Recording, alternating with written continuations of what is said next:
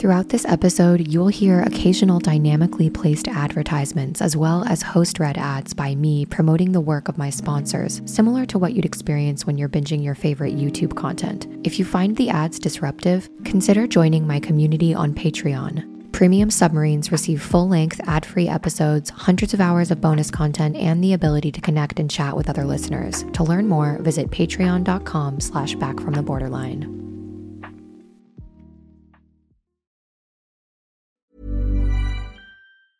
Normally, being a little extra might be a bit much, but not when it comes to healthcare. That's why United Healthcare's Health Protector Guard fixed indemnity insurance plans, underwritten by Golden Rule Insurance Company, supplement your primary plan so you manage out of pocket costs. Learn more at uh1.com.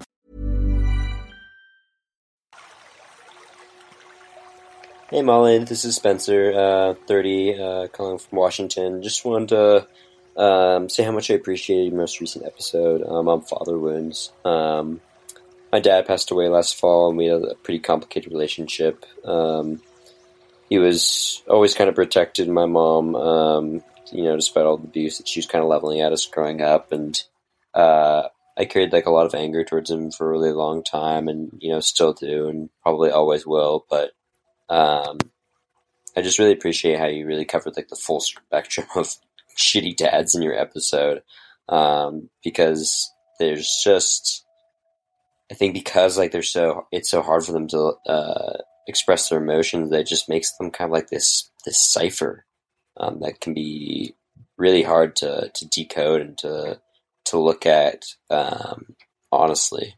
Um, so I just uh, yeah, just gave me a lot of uh, really good insights just about how uh, how I viewed his behavior and its uh, effects on me. So I appreciate that so much. Thanks, Molly. Hi, Molly. Um, my name is Leticia. I'm from Brazil. And I just wanted to say thank you so much for your podcast, especially for the mother wound episode. I felt that so, so deeply. I couldn't stop crying for like a day after that, maybe every time I thought about it. I just cried. I just really wanted to say that what you're doing is amazing. Thank you so, so much. I am that kind of person that is just dependent on having someone loving me. Every time I'm single, every time I feel like I'm alone or that I don't have as many friends as I, I'd like, I just spiral and I um, just it's really hard for me. So just listening to your podcast has uh, opened so many eyes inside of me, if I can say that. Um, and I am just so grateful for that. I started pursuing spirituality uh, at the beginning of this year, and I found you not because of uh, casuality, I imagine, but because of synchronicity and because I need it. So I just wanted to thank you so much because uh, I feel like I'm healing my wounds. I don't have money to um, spend on therapy right now, so listening to your podcast has been my my therapy. So thank you so much, and I hope, um, yeah, my wounds get healed. because I can't deal with my mind anymore. I'm just like, I'm going crazy. Anyways, thank you so much. Love you. Bye. Welcome to Back from the Borderline. I'm your host, Molly, and I don't want to talk to your personality. I want to talk to your soul. The idea of alchemy is to reduce something with fire, burning it down so that something new can rise from the ashes. You can do this with your personality too. You can perform emotional alchemy. You've always had the power. You just didn't know that. And now you do. On this podcast, you'll learn to view your symptoms as saviors, as alerts from your body, mind, and spirit that want to let you know when you're out of alignment with the deepest yearnings of your soul. From chaos comes clarity. Through working and integrating the concepts we'll explore together, you'll emerge transformed, standing in the ashes of the person you used to be. Welcome back to returning listeners. And for people who are new here, welcome. Welcome into the family. I'd really like to thank both Spencer and Letitia for those beautiful voicemails that you sent. It's been a crazy couple of weeks exploring the mother and father wounds. And for those of you who asked me on Instagram and a couple of emails I received, I did not actually plan the timing of the father wound episode to coincide so perfectly with the week of Father's Day, but I guess, you know, the universe works in mysterious ways. It it definitely dropped at a good time, but also maybe a bit of a painful time for some people. And I know that the holidays of Mother and Father's Day are really, really difficult for some. It's complicated for many of us who have family histories of generational trauma. In the mother and father wound episodes, which, if you haven't listened to those, I do recommend listening to those first before diving into this particular episode because we're going to take the healing a little bit further in this episode, but I think it's really important to have an intellectual understanding of the root causes of the mother and father wounds, the generational aspects, and all that stuff before you move into the healing process. I like to think about it as cleaning out a wound. If you have an infected wound or something like that, you're not just going to put a band aid over it without cleaning it first. Because if you scrape your knee and you just throw a band aid on it over top of the dirt and the sweat, it's not going to heal. You might cover it up. You won't be able to see the ugliness of the wound, but you're going to be able to feel the pain still. And you're going to inevitably get an infection. It's going to start throbbing. It's going to get worse. In order for a wound to heal and in order for your body to be able to have the space to be able to heal that wound, you have to clean it out first. You have to really cleanse it with soap and water. Maybe you even need to put a little bit of neosporin on it, or maybe even some wounds need to be cauterized with fire sometimes. It depends on the severity of the wound. But I'm bringing up this metaphor because those first two episodes were my attempt in audio format of cleaning out the wounds. They're probably painful to listen to. They were painful to research and painful to create for me as well. But we have to feel those feelings. We have to dive headfirst into the pain of it and be able to sit with that before we can actually and meaningfully begin the process of healing. And I think when we talk about healing too, we have to have a logical and human understanding of what healing actually is. Because, especially in the West, when we think about healing, it's almost like a magic pill. Healing to us, I think unconsciously, many of us think healed is cured, which means we're never going to feel bad feelings again. We are never going to have the grief that we feel pop up again. And what I've learned in my own journey is that that very thinking is sometimes what keeps us the most stuck. We are wanting to bypass the reality that there is no finish line, there is no cured, there is no healed, there is no magical reality where every relationship in our life is easy and perfect. There is no reality where we don't have to deal with loss and death and grief. There is no reality where we'll never feel a bad, quote unquote, bad, big air quotes here, bad emotion again. We need to feel the depth and breadth of the full human experience to even be able to appreciate peace and joy and those moments of feeling good.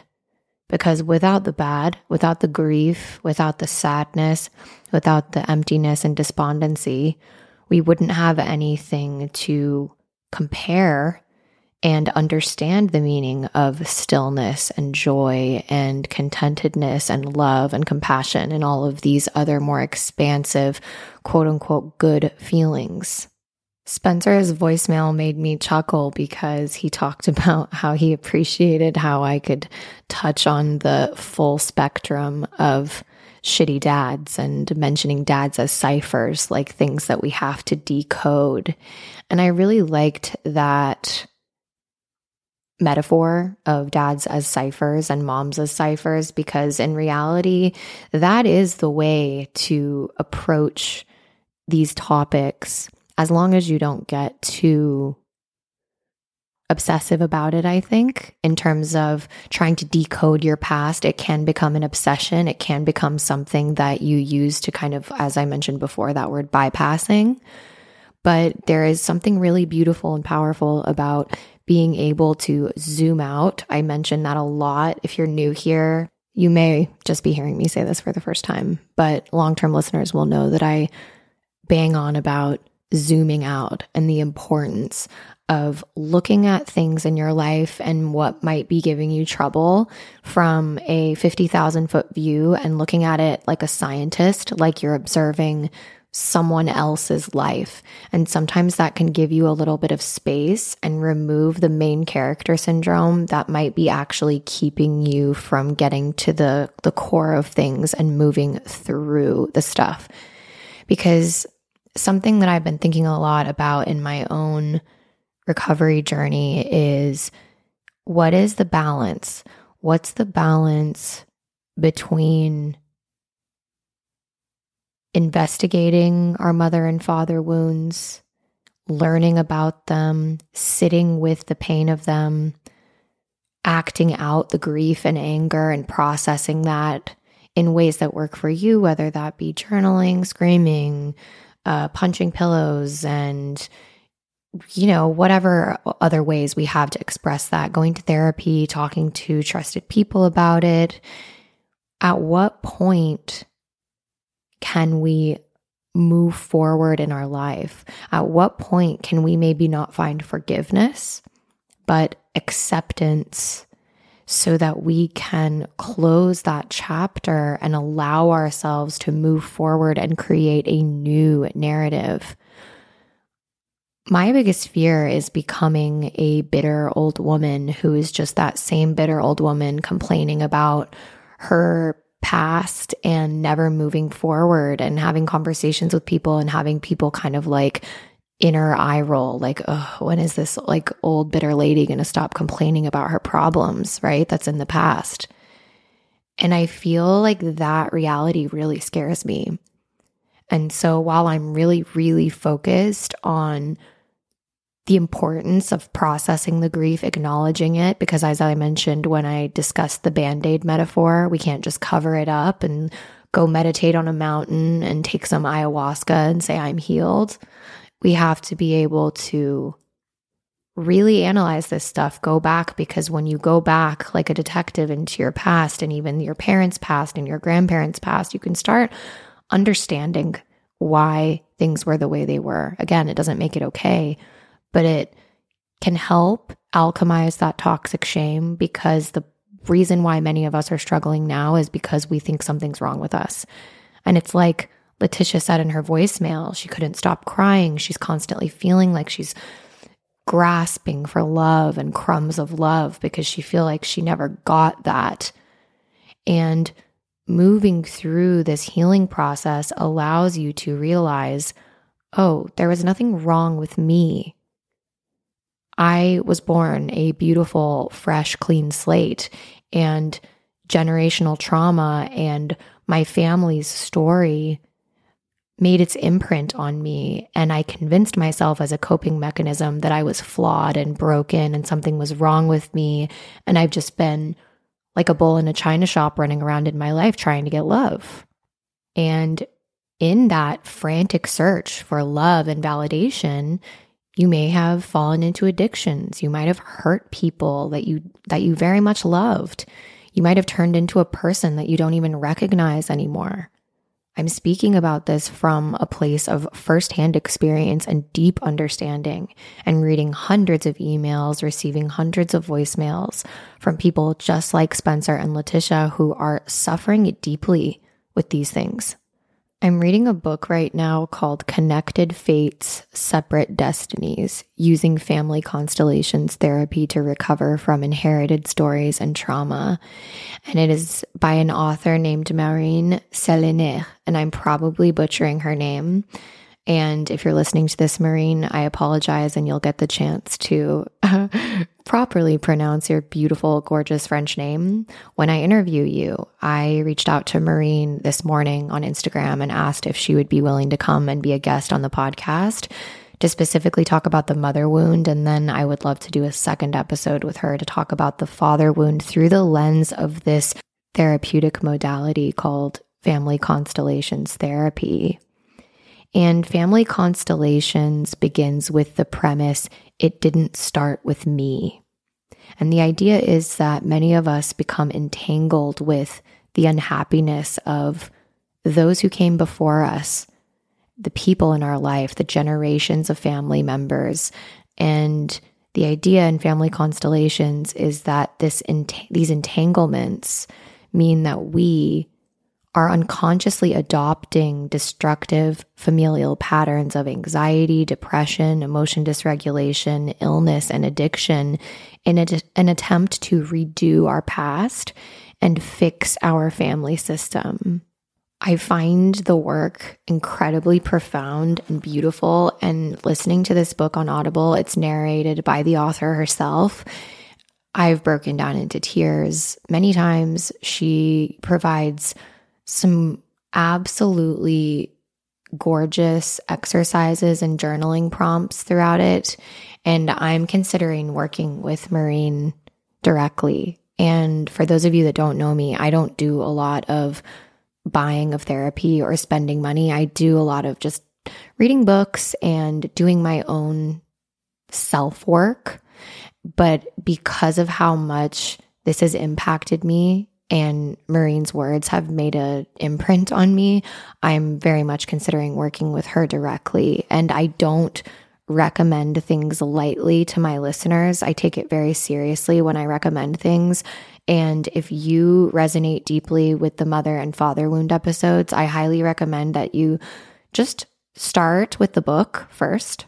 Um, I recommend it on Audible, uh, but also I can see why reading the book book would also be good because the one thing I struggle with on Audible sometimes is if there's like journaling prompts or exercises, it's a little bit more difficult when you're hearing it on audio. But the Audible book actually comes with a really great PDF from Marine as well that I think probably includes some of the exercises. I'm going to have to check it out more. I'll link the book in the episode description. So if you would like to read it, you can check that out. But in line with discussing Marine's book, something that I just heard as I'm making my way through it, I was listening to it this morning as I was having my coffee, and she started talking about how different the societal approach to the mother and father wound is, and how we hold mothers to such a high standard mothers have like the highest bar to hit. And then for fathers, the bar is actually like quite low. And she gave the example of, she, I don't even know how she said it, but it made me laugh because she said the bar is like on the ground for dads. She gave the example of basically like when a guy changes a diaper historically. I'm not saying that's necessarily now, but imagine like our parents and their parents. Like when a guy would change a diaper, it was like, wow, such a you're such a good dad. Or, you know, just little things that dads do that they would get like a huge pat on the back. And then moms just do it. They get no acknowledgement for it. But then when moms make one fuck up, it's like, you're a horrible mother. And so that gave me a lot to think about because I actually hadn't even considered that is the the bars that we hold for mother, the they're so much higher than the bars for fathers as a general rule. Obviously, that's a very broad statement, but I think that that might give you some food for thought too. I'm also going to be linking in the episode description a book called The Wounded Woman Healing the Father Daughter Relationship. And it's by a Jungian analyst named Linda Schierse Leonard. And in the book, she uses dreams, fairy tales, myths, films, and literature, as well as her own experience to expose the wound of the spirit that arises in that father daughter relationship specifically. So it's a pretty unique book. So if you are a woman experiencing and moving through the father wound, this book will speak to your experience. I can't see it being relevant for anyone who at least didn't grow up as a woman because it's just very, very specific. So I'm going to link that in the show notes. Again, another book that just had me in tears and gave me so much food for thought. I just want to provide you all with as many resources as possible because, as Letitia said in her voicemail, I know that it's really, really hard to be able to afford therapy right now, to get into therapy. I receive so many voicemails and emails from people just like Letitia that either can't afford therapy at all or they're on some crazy long wait list and they need something now. And it brings me such happiness inside to know that my podcast can be that kind of like holding room for people who feel like they don't have any resources. And it by no means is a replacement for therapy, but I'm so glad to know that my work can be a complement to therapy and also something that allows people that can't afford therapy to be able to kind of start their own journey. And part of that is being able to share all the resources that I encounter. Behind the scenes, I am spending all of my time reading and absorbing this kind of information. And so, if I can provide little shortcuts and be able to give you the best of the resources that I can, that's why I do what I do. So, let's move on to the main meat of our episode today. And it's going to be talking about moving through these unresolved feelings about our mothers and fathers and incorporating them into a mindfulness practice and really talking about the recovery from these things, not through the lens of medication, numbing, repressing and suppressing, but from a more spiritual place that's going to ask a lot of us but has the potential to transform what has been probably the biggest barrier or hindrance in our lives, these unresolved feelings about our parents and caregivers, into a powerful teacher. It's allowing us to truly do the work of what this podcast is all about, which is seeing our symptoms as saviors. I've used the work of Philip Moffitt to create this part of the episode. And he's a really interesting character. He quit a corporate career and completely dived into spirituality. He's been a guest on some really high profile podcasts and he has deeply involved himself in Buddhism. And his particular view of healing the mother and father wound through the lens of spirituality and mindfulness is something that I think can be incredibly powerful for all of us. When we choose to follow the path of meditation and mindfulness and we get into spirituality, you may have come across a concept called karmic knots. I think you all know what karma is. Hinduism identifies karma as the relationship between a person's mental or physical actions and the consequences following those actions. And karma in Hinduism also signifies the consequences of all the actions of a person in their current and previous lives and a chain of cause and effect in morality. That's the concept of karma through the lens of Hinduism and Eastern spirituality. So that brings us back to karmic knots. Karmic knots are the physical and emotional traumas that we've accumulated throughout our lifetime. There's also another concept similar to this in Indian philosophy and other Indian religions called samskaras or sanskaras. And in Sanskrit, sanskaras are mental impressions, recollections, or psychological imprints. And samskaras are essentially the basis for the development of karma theory. Samskaras are the subtle impressions of our past actions. So, as long as we're alive, we continuously perform actions, but not all of them contribute to the formation of samskaras. Actions that we perform with full awareness are the ones that make the greatest impression on our mind. So, in other words, it's the intention behind our actions that give power to the actions through this lens.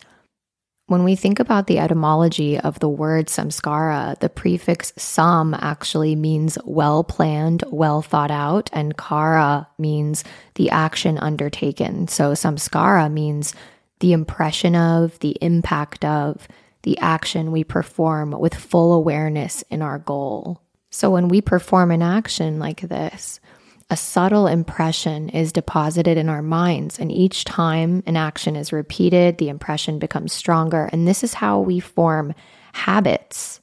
And the stronger our habits are, the less mastery we have over our mind when we try to execute an action that's contrary to those patterns, which is why it's so hard when we're in our recovery, right? When you say, Oh, I'm going to work on splitting, I understand splitting. And then you know, so and so doesn't text you back and then you lose your shit. And you're like, I've done so much work and now I'm back at square one. It's just your biology. You've developed this ingrained mental process that you actually have to really work to get out of. We've all seen how our habit patterns subtly and powerfully motivate our thought, speech, and actions. And for me, that looks like really, really talking about myself like I'm the biggest piece of shit. I just had a friend visit me last week, and then Zaz also confronted me about this just this last week, where I just speak about myself so poorly. I'm so hard on myself. I hold myself to such a higher standard than I do to other people. I treat myself so badly, and I would never speak about a friend that I love like I speak about myself. I give people the benefit of the doubt so much more than I give myself. And I also thought about how much I don't give my own parents the benefit of the doubt. I'm way harder on my parents than the average person. And I think that's normal to a certain extent. It's understandable because there's a lot of pain there. It's tender, but nevertheless, it gave me some room for thought.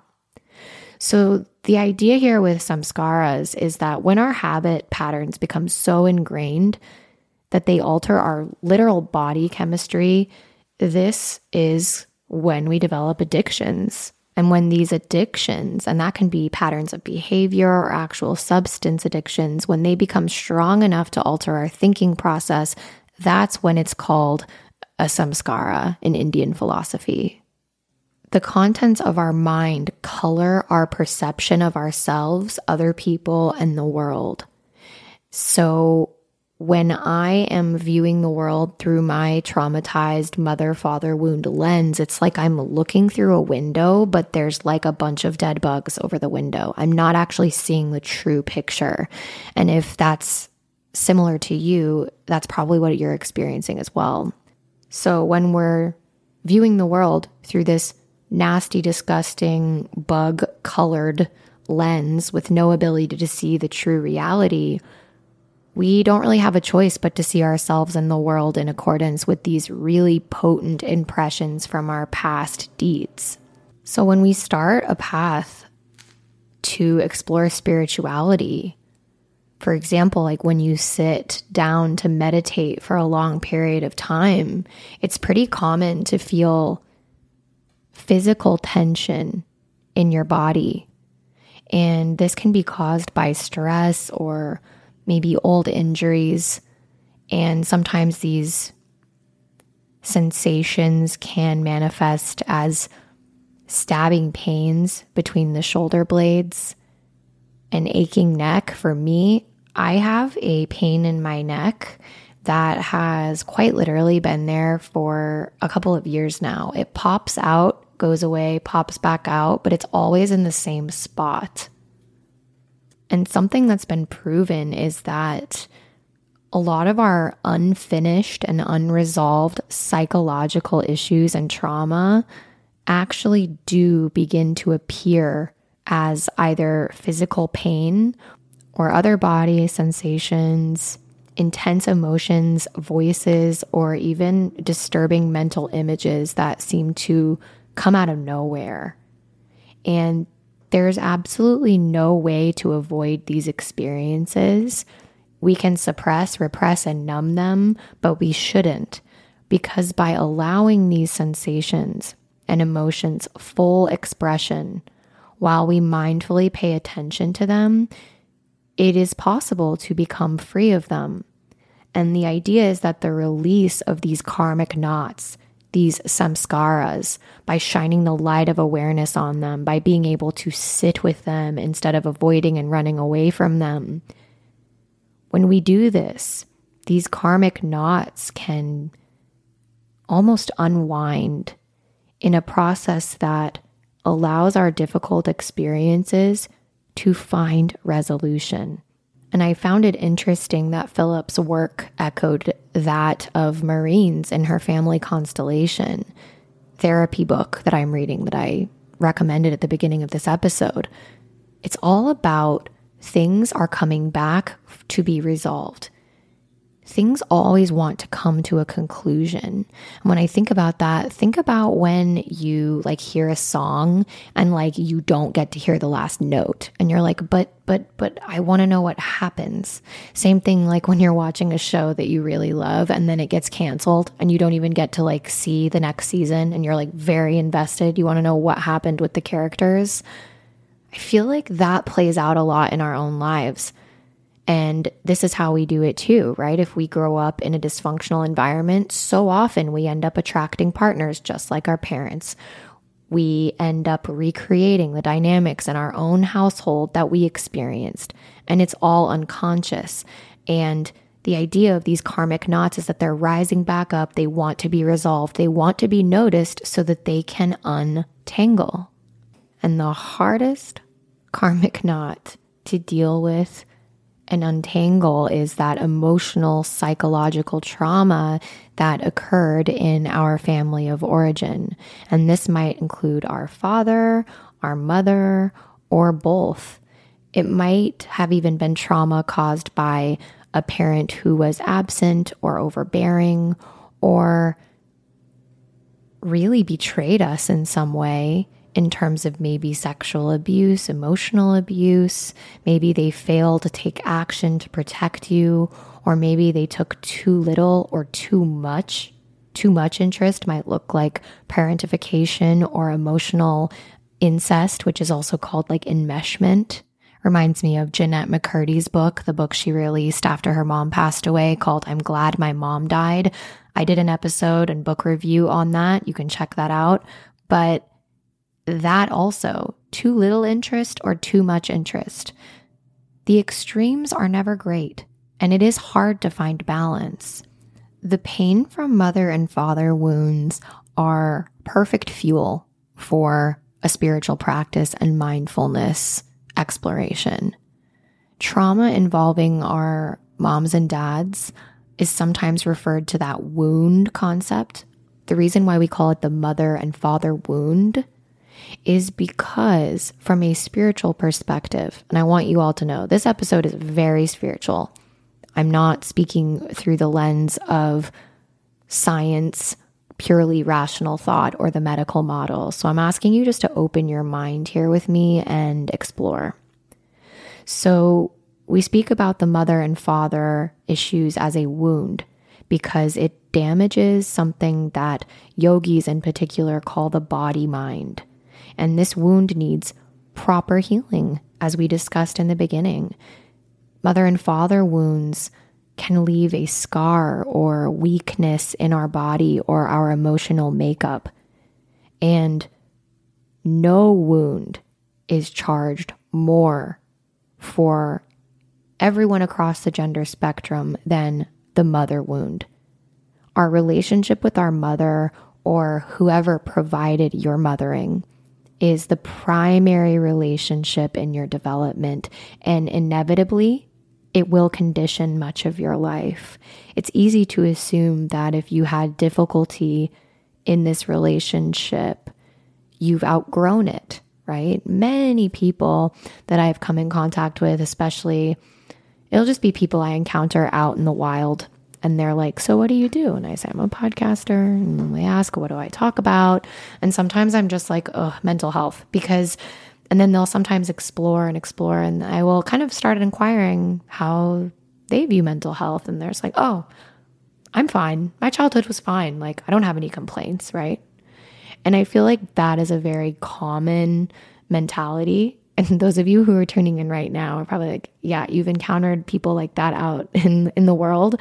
It's probably not you. There's a reason why you, listener, are listening to this podcast and it's because you are like driven with a hunger to know and understand and heal and talk about deep things and you probably like me encounter small talk with people sometimes and you just want to like smash your head against the table because it feels like lately I just want to talk about deep and meaningful things. Small talk is really hard for me. So I encounter lots of people who say, like, you know, grow up, get over it, you know? But even the people that have that men- that mentality are still oftentimes unconsciously driven by these karmic knots, these samskaras and according to Philip Moffitt, his experience as a Dharma teacher, he says that he was surprised to discover how often yogis across the gender spectrum and all different ages report being overwhelmed by unresolved feelings about their mothers. And in the Family Constellations book that I mentioned, Maureen, the author, said the exact same thing. She said, without a doubt, mommy issues are the thing that she speaks to her clients about more than anything else.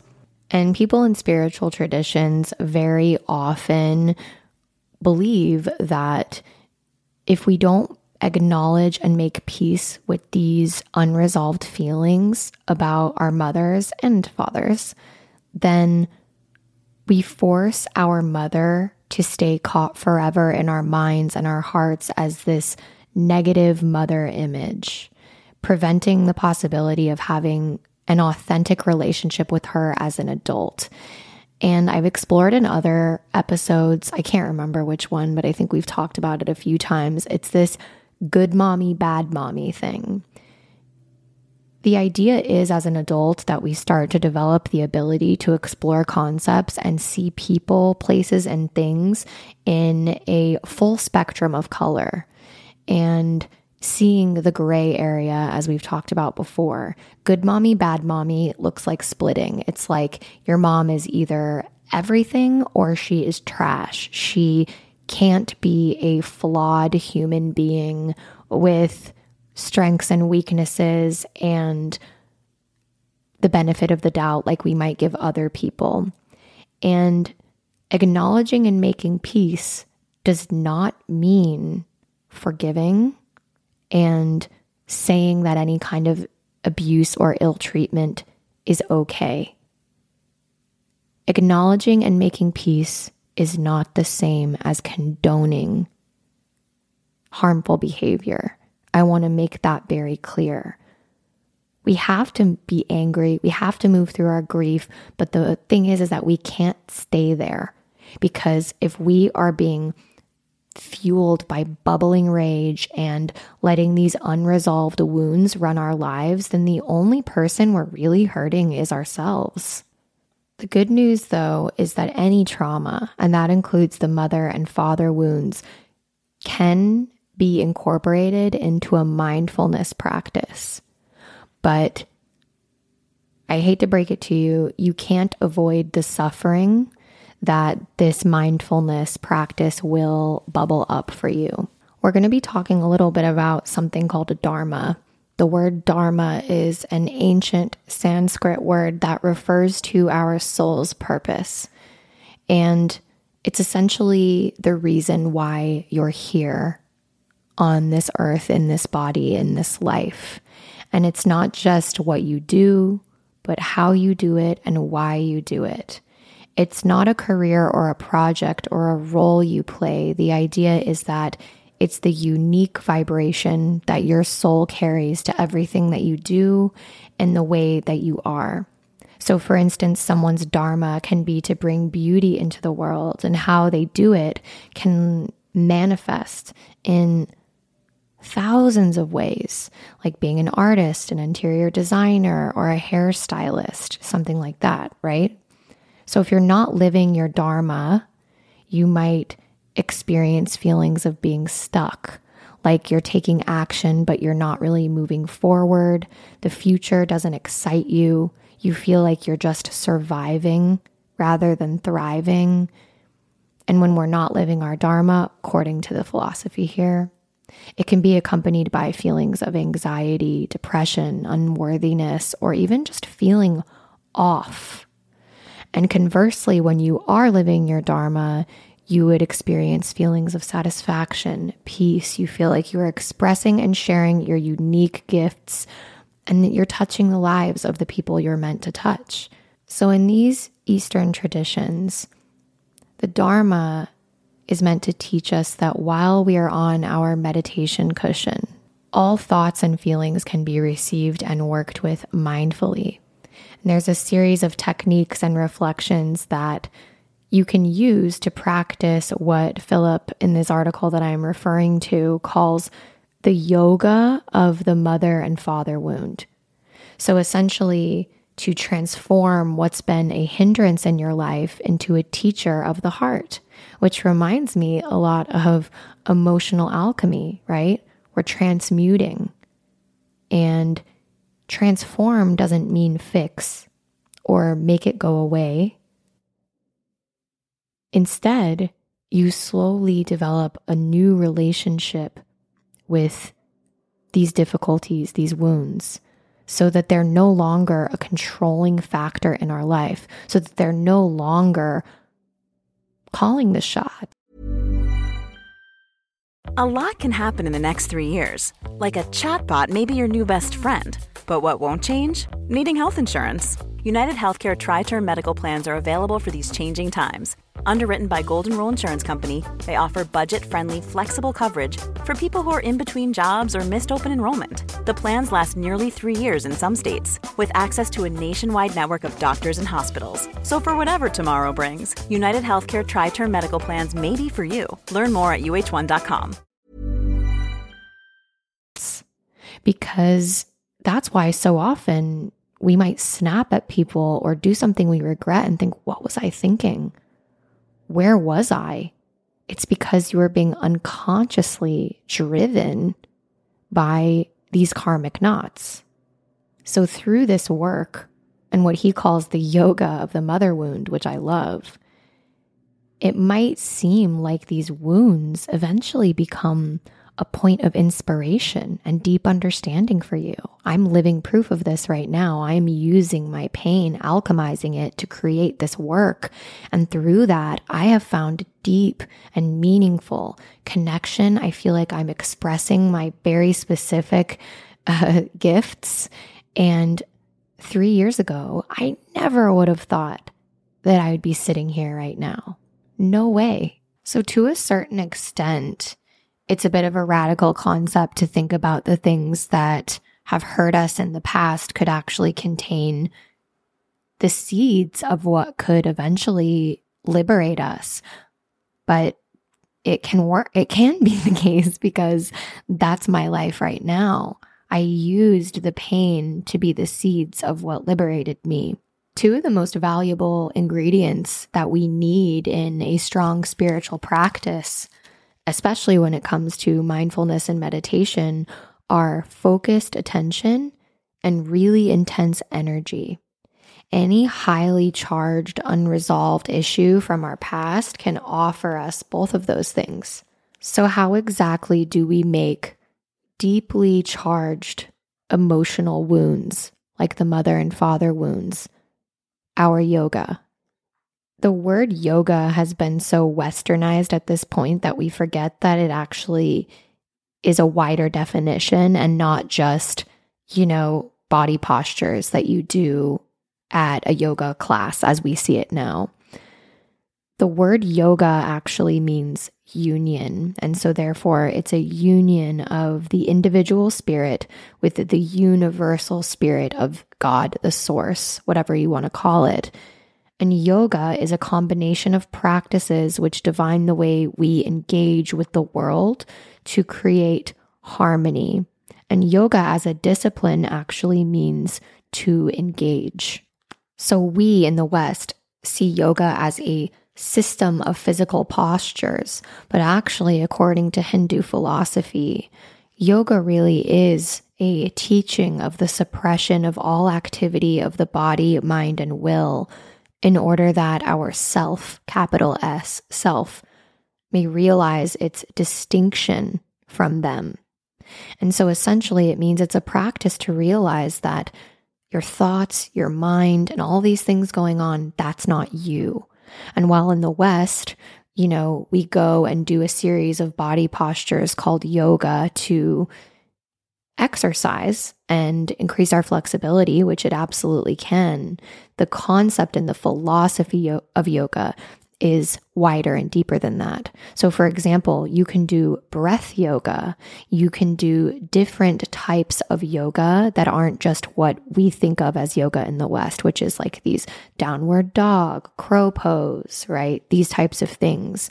And so, when Philip in this article talks about doing mother wound yoga, that's what he is describing. So, how do we do it?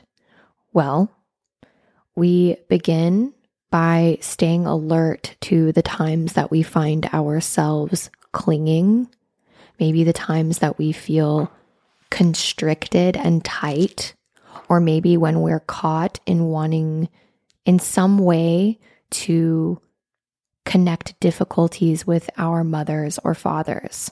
So when those thoughts and feelings and sensations arise, that's when we want to remind ourselves to treat this difficult memory or emotion as part of our mother or father wound yoga practice.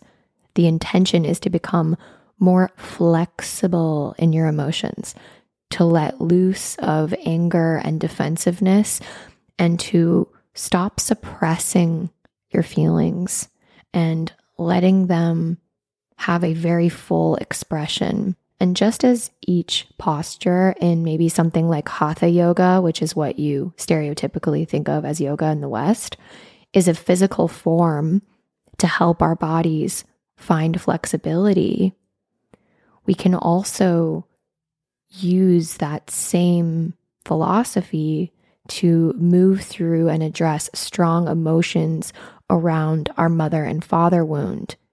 And quite literally is how we're talking about it here. In traditional yoga, hatha yoga, you learn to hold a particular pose in a relaxed manner. And after that, it's the form of the pose that then begins to stretch you. And when we're talking about yoga of the mother and father wounds, it's the same. It becomes emotional yoga.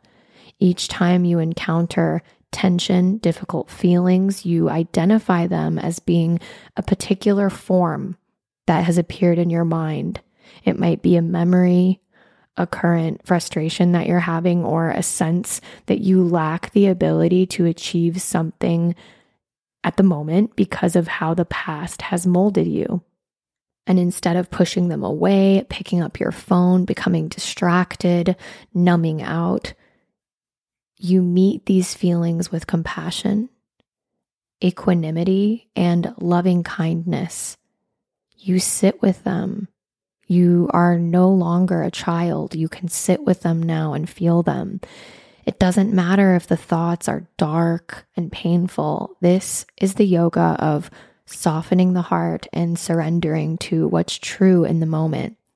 And despite the discomfort that you're going to feel, when you want to sit with these feelings. You can be with whatever is arising in your mind. It's only a thought that is emotionally loaded, which in time will pass. And as you begin to do this, you really start to have higher level realizations of the transitory nature of life itself, of your feelings, of relationships, and realize how far you've fallen into grasping and clinging and controlling. When you practice mindfulness of thoughts and emotions, you're practicing what the Buddha taught as the third foundation of mindfulness. Mindfulness practice is, above all else, non judgmental.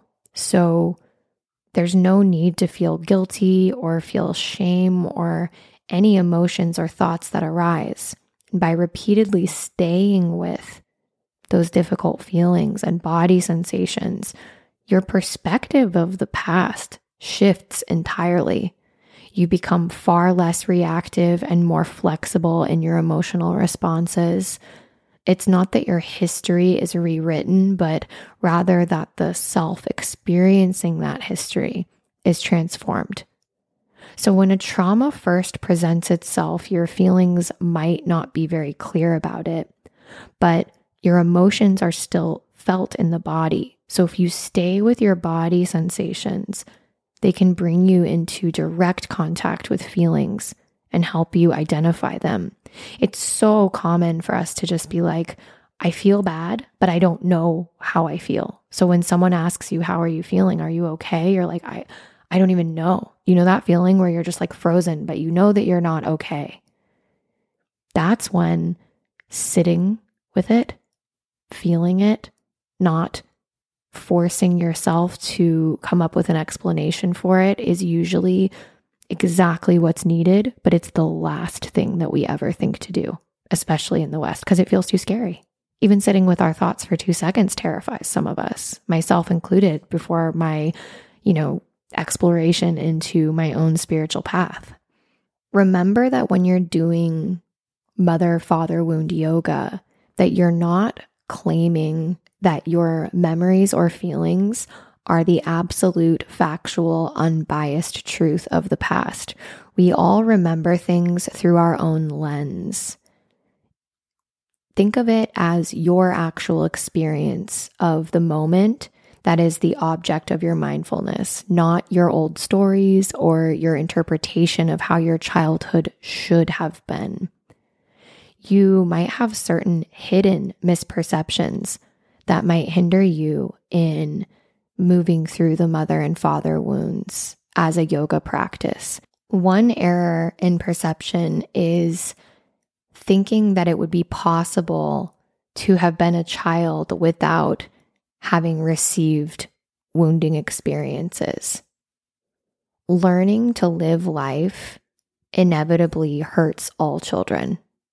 Some amount of wounding is inevitable and in a certain sense, necessary. And stay with me here because it's the severity of the trauma, the context of the wound, and how it's handled that determines whether the mother or father wound leads to strength and wholeness or ongoing trauma.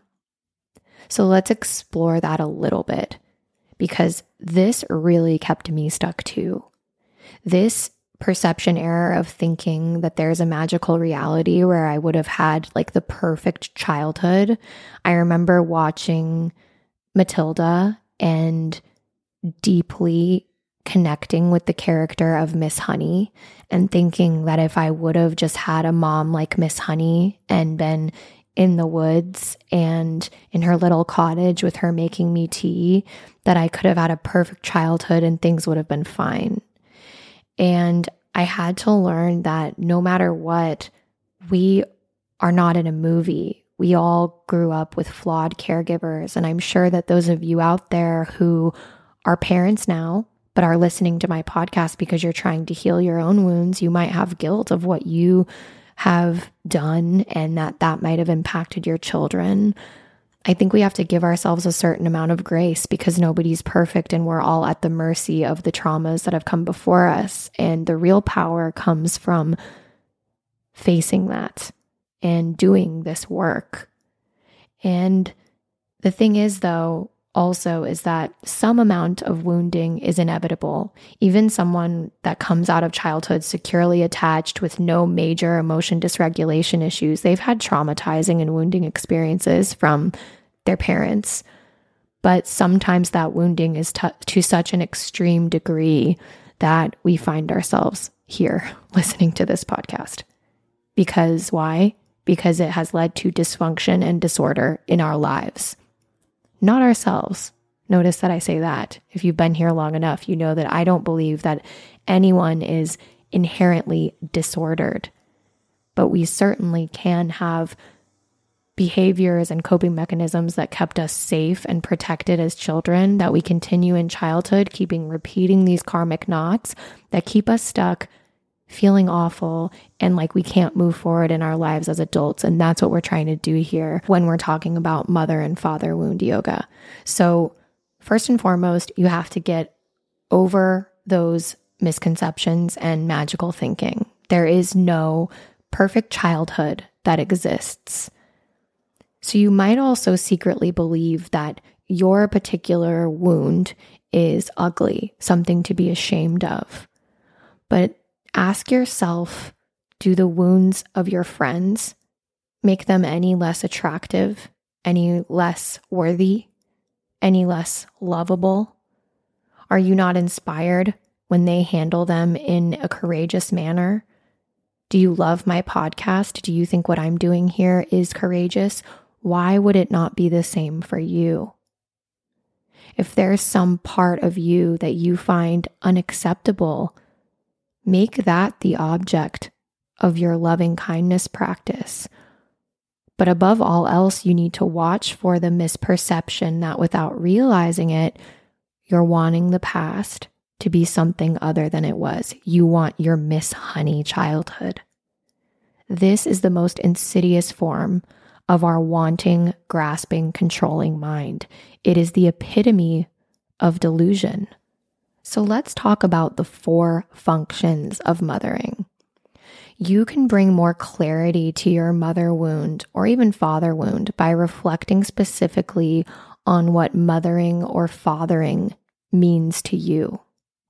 So, for example, when we're thinking of mothering, there's four basic functions of mothering nurturing, protecting, empowering, and initiating. And a trauma can occur in any of those. And even though they're interconnected, it helps to examine each of those things separately in order to clarify the trauma. So you can use inquiry into these four functions as a way to help you identify what you're experiencing in the moments of your daily life, as well as during a meditation practice. When you use reflection or inquiry in a way like this, you really need to be careful of getting caught in the story or lost in your thinking or slipping into a blaming or victim mindset. Practicing mindfulness, compassion, and loving kindness allows you to develop those four mothering capacities within yourself. That's what our mothers are there for, is to teach us how to give ourselves nurturing, protection, empowerment, and a sense of initiation. Even though you might not have gotten that, you can nurture and create those things within yourself. And the practice of developing these inner capabilities is a slow, arduous process, but the effect is profoundly strong and you will notice it, and other people will notice it in you too. Keep in mind that fathering also involves these same four functions with a few differences. But ideally, these functions are shared by both parents, with each one compensating for the other's weaknesses. So if you struggle with a trauma around your father, you can reflect on these same functions of protecting, empowering, nurturing, and initiating when it comes to making your father wound your yoga.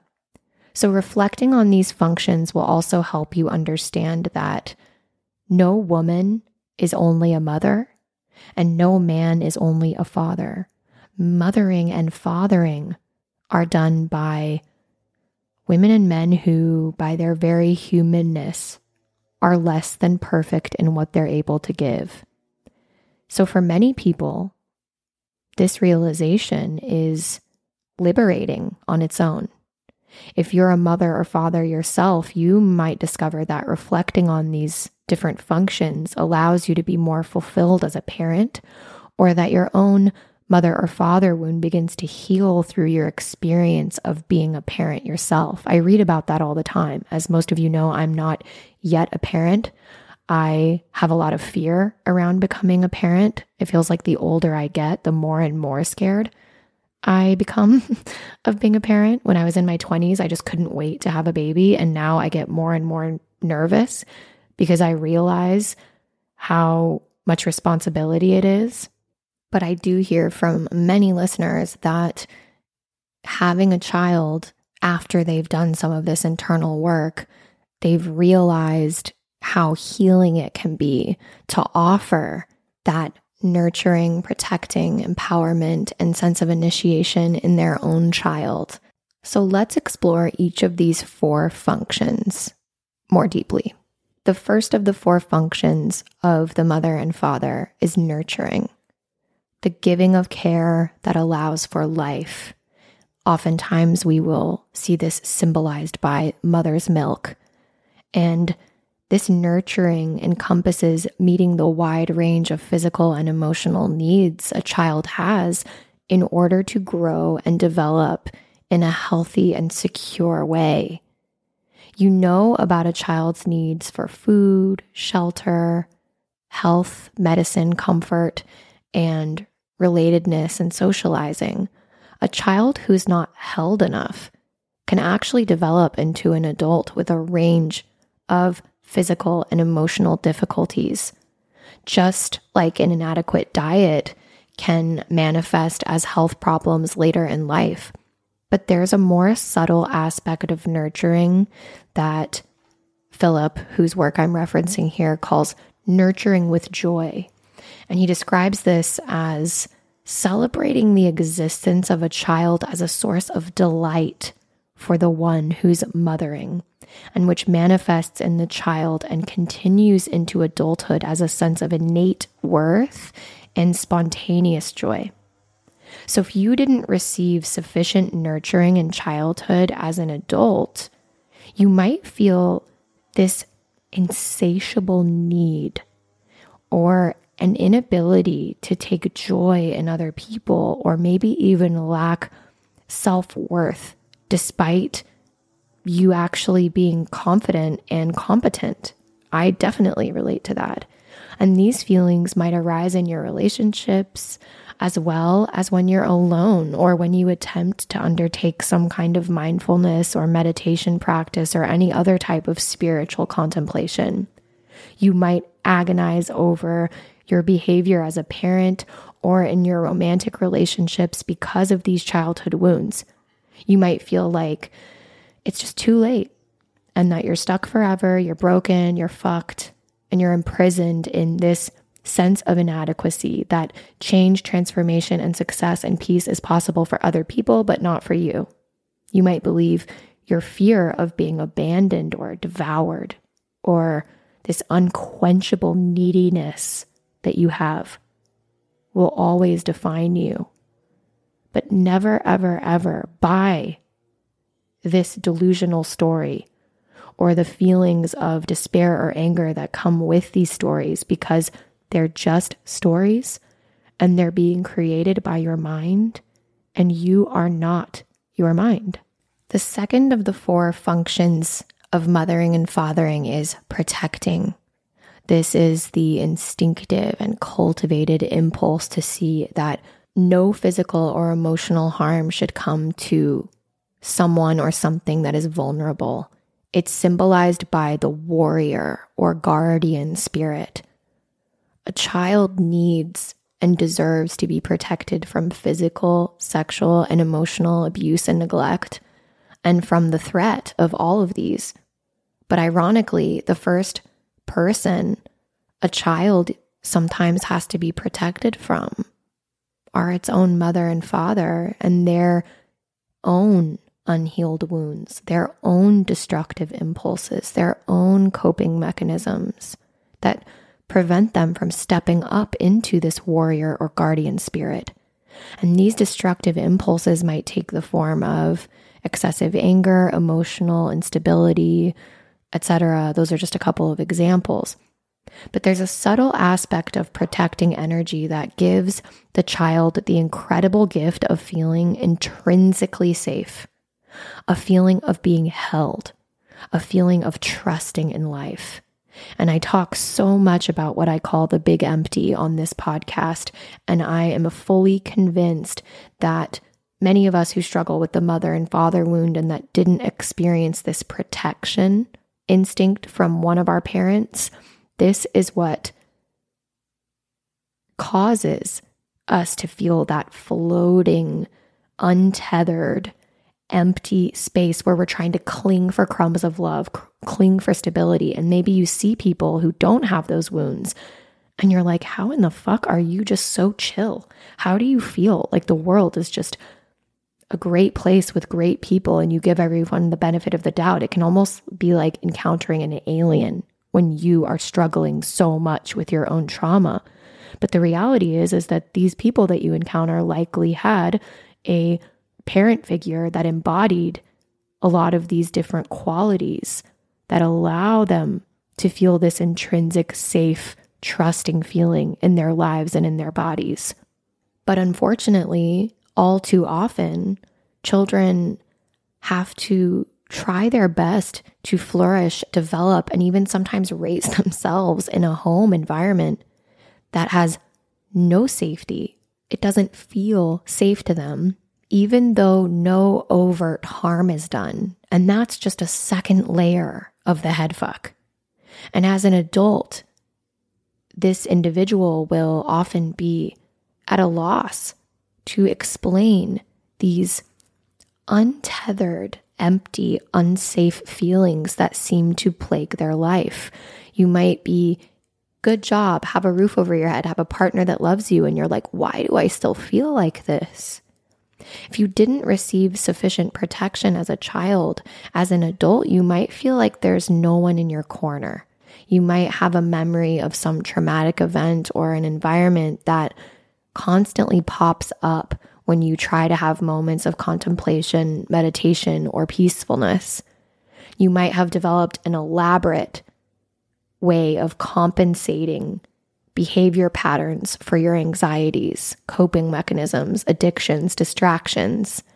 You might be confused about the discrepancy between your family's factual history of your childhood versus the feelings you remember having as a child. So, for these reasons, in making the mother wound and father wound yoga a practice that you really take on, you focus on the feelings arising right now. These feelings can be worked with, they can be released, and they can be transformed. You can untie these karmic knots. You can perform emotional alchemy.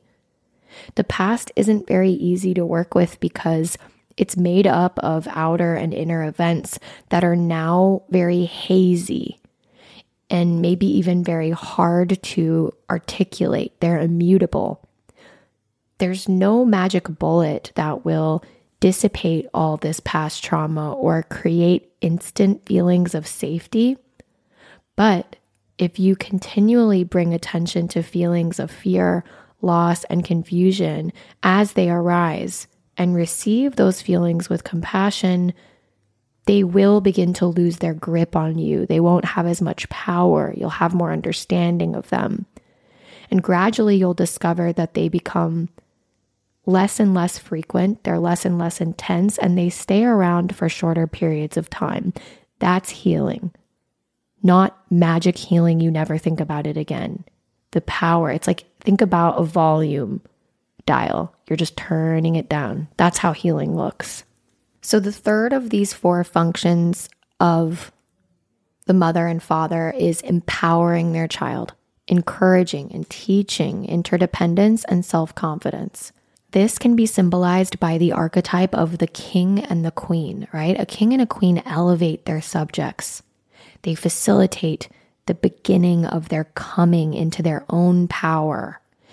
The mother and father as king and queen, the idea is they use this royal power over their child with fairness, patience, generosity, and a commitment to preparing their children, their subject in this metaphor, right? To become their equal or even maybe surpass them.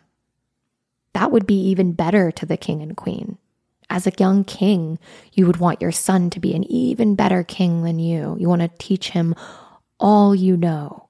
The ability to perform this function comes from the mother or father's own self confidence and love, and from embracing the view that it is his or her sacred duty to empower his or her child. Empowering is achieved by encouraging self reliance and providing education, discipline, and learning opportunities for the child. You're empowered to try.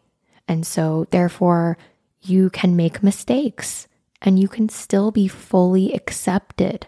Your interests are met with enthusiasm and curiosity. The importance of joy and hard work are recognized and encouraged in your home. Failure is treated lightly, while curiosity and integrity are held in incredibly high regard. As many of you know, a few episodes ago, I did a little bit of work around exploring the mother wound through fairy tales. So, when we're talking about fairy tales, when the queen or king neglects or is afraid to allow the young their power, the kingdom becomes ill and actually languishes. But in real life, this is seen in the mother or father who neglects to or is maybe even afraid of their child becoming powerful. So, this is what gives rise to the host of problems developing through neglect, constant criticism, even parents who are confusingly jealous of their children, maybe not outright, but you can just feel that, or creating a sense of dependency, as in, where would you be without me? You could never do this without me, that kind of thing. So sometimes, because of over identification, a mother or father is willing to empower, but insists that their child be somehow like them or succeed in ways that satisfy their own egos. This could look like a father who wants his son to be the quarterback of the football team because that's what he did and go to the same school that he did, or a mother who had fantasies of being an actress but never came to fruition but tries to force their child into that role when they really want to do something else. In my review of Jennette McCurdy's book, I'm Glad My Mom Died, this played out. Her mom wanted so badly to be an actress when she was young, so she forced this dream onto Jennette. and Jennette's true passion and calling, she realized, was writing. And if you read her book, it's giving me goosebumps now. She clearly, she's not just a celebrity who wrote a book. When you read Jennette's book, you can feel that I have full body goosebumps. It's crazy. her writing was so profound. Uh, she has such a talent. And if you haven't read that book and you are specifically struggling with mother or father wounds, because she also speaks a lot about her father, and her father definitely took the more passive role. You have to read this book. You have to read it. So, back to this over identification, the mother or father being willing to like throw all they have into the success of their child, but only if this success path looks like something that they want in their own ego. This is a false form of empowerment. It's a subtle form of enslavement. You might not realize that there's a difference between the functions of nurturing and protecting and that of empowering. But it's very important to understand the difference because I think this is what gives people, I'm saying the word head fuck so many times in this episode, but it's the best way to do it. It's a head fuck, right? Because if you're sitting there in your college dorm room as the quarterback of some big college football team and your dad has been the most supportive person in your life, but then you wake up and realize, like, I never fucking wanted any of this. I wanted to become an archaeologist or something, whatever, right? You can be like, God, I'm so ungrateful. I have all this success, da da da da da, right? So you have to understand this because otherwise it can again make you feel like something was wrong with you when in reality your parent did not take the function of empowerment in a healthy direction they took it in a twisted direction so with nurturing and protecting our mother and father are doing for us where the empowering function allows us to find our own power, our own dreams through doing for ourselves. So, with our mother and father's blessing, with the blessing of the king and the queen, we become independent and self confident. So, if you struggle with empowerment, then you might really struggle with anxiety, feeling like you're incompetent. You might struggle with perfectionism, like feeling like nothing is ever good enough. So maybe you don't even start. You might be unwilling to try new things struggles with self confidence come out very clearly in meditation. So if you felt like you tried meditation, you downloaded Headspace, yeah, it doesn't work for me. It's probably because of this. It's feels like some kind of blessing was withheld from you and it can feel very debilitating. But with patience and practice of some of the things that I've talked about here, through this mother and father wound yoga of being fully mindful of that wound, you can learn how to give yourself the blessing of unconditional acceptance that you didn't receive. And by practicing being with these things as they are, you might discover that for your entire life, you've been secretly demanding that things be something else other than the way they are. And that has likely completely stopped you from growing and transforming. Something you might also notice is that the inner monologue that you have, which is often referred to as the internalized critical parent, your inner mother, your inner father, maybe that voice inside your mind is always critical, it's fearful, it wants to avoid connection and change. And meditation teaches you that this voice is just thinking, it's just a voice. In Buddhism, they call this Mara. And Mara in Buddhism erodes our power through doubt, fear, and greed. And the idea is to stop identifying with this inner voice because it is not you.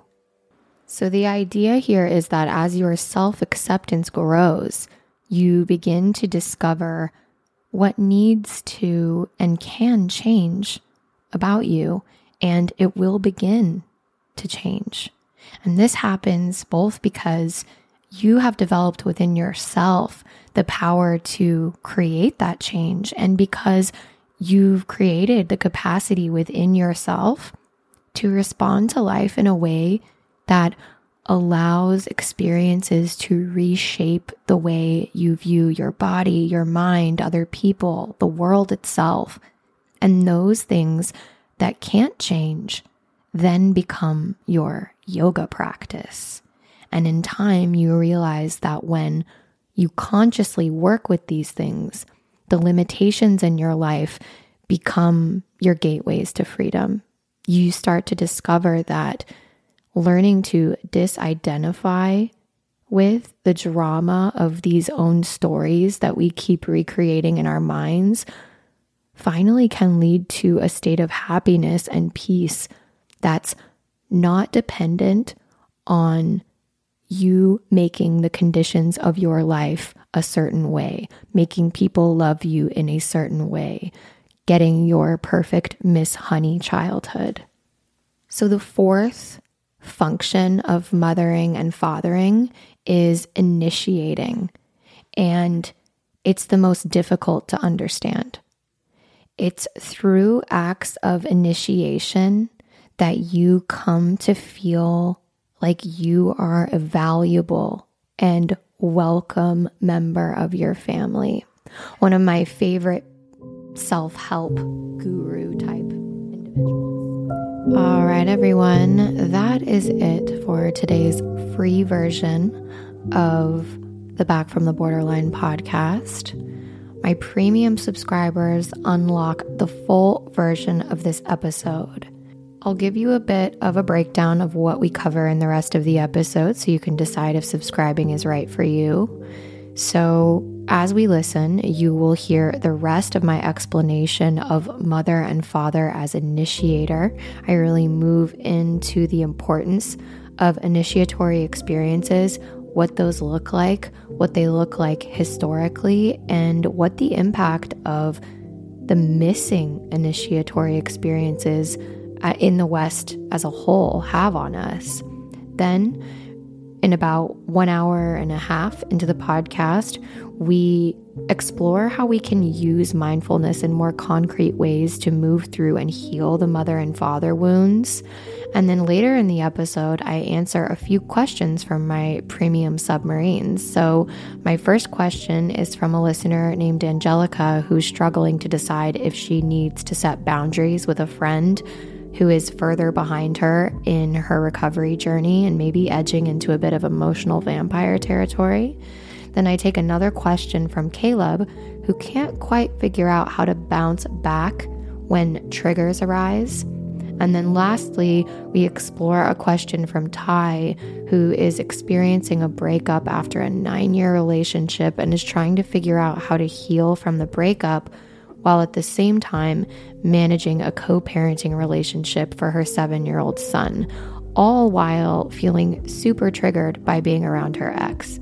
So, if that sounds interesting to you, I'd love to welcome you into the premium submarine community. As a newly initiated, see what I did there?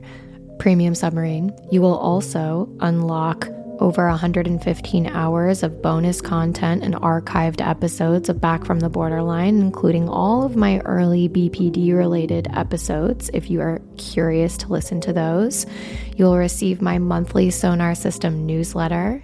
You'll also get to engage with a group of really beautiful community members on Patreon. So if you're seeking community, Premium Submarines are the place to be. Premium Submarines also unlock full episodes of the podcast. So you will get a private RSS link that you can add to your podcast player. And instead of fade outs every week, you will get the full version of the podcast. In addition to that, your support supports my work and allows me to continue doing the amazing amount of research that I'm doing and putting into these episodes. So if you can, you can become a premium submarine and also help me continue what I'm doing and support the people listening who can't afford to have a membership.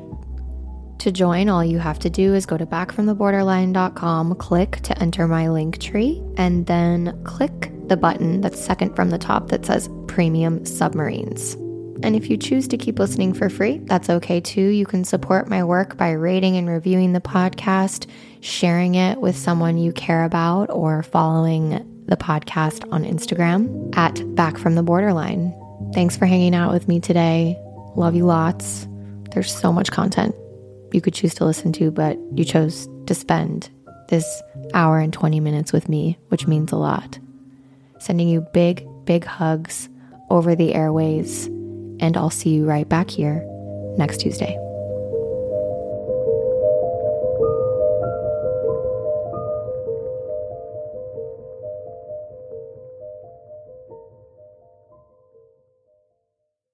Thanks for tuning in to this episode of Back from the Borderline. If you'd like to receive my monthly written recovery musings via Substack directly to your inbox, send me a voicemail, join the Patreon community, or check out my Amazon book list recommendations.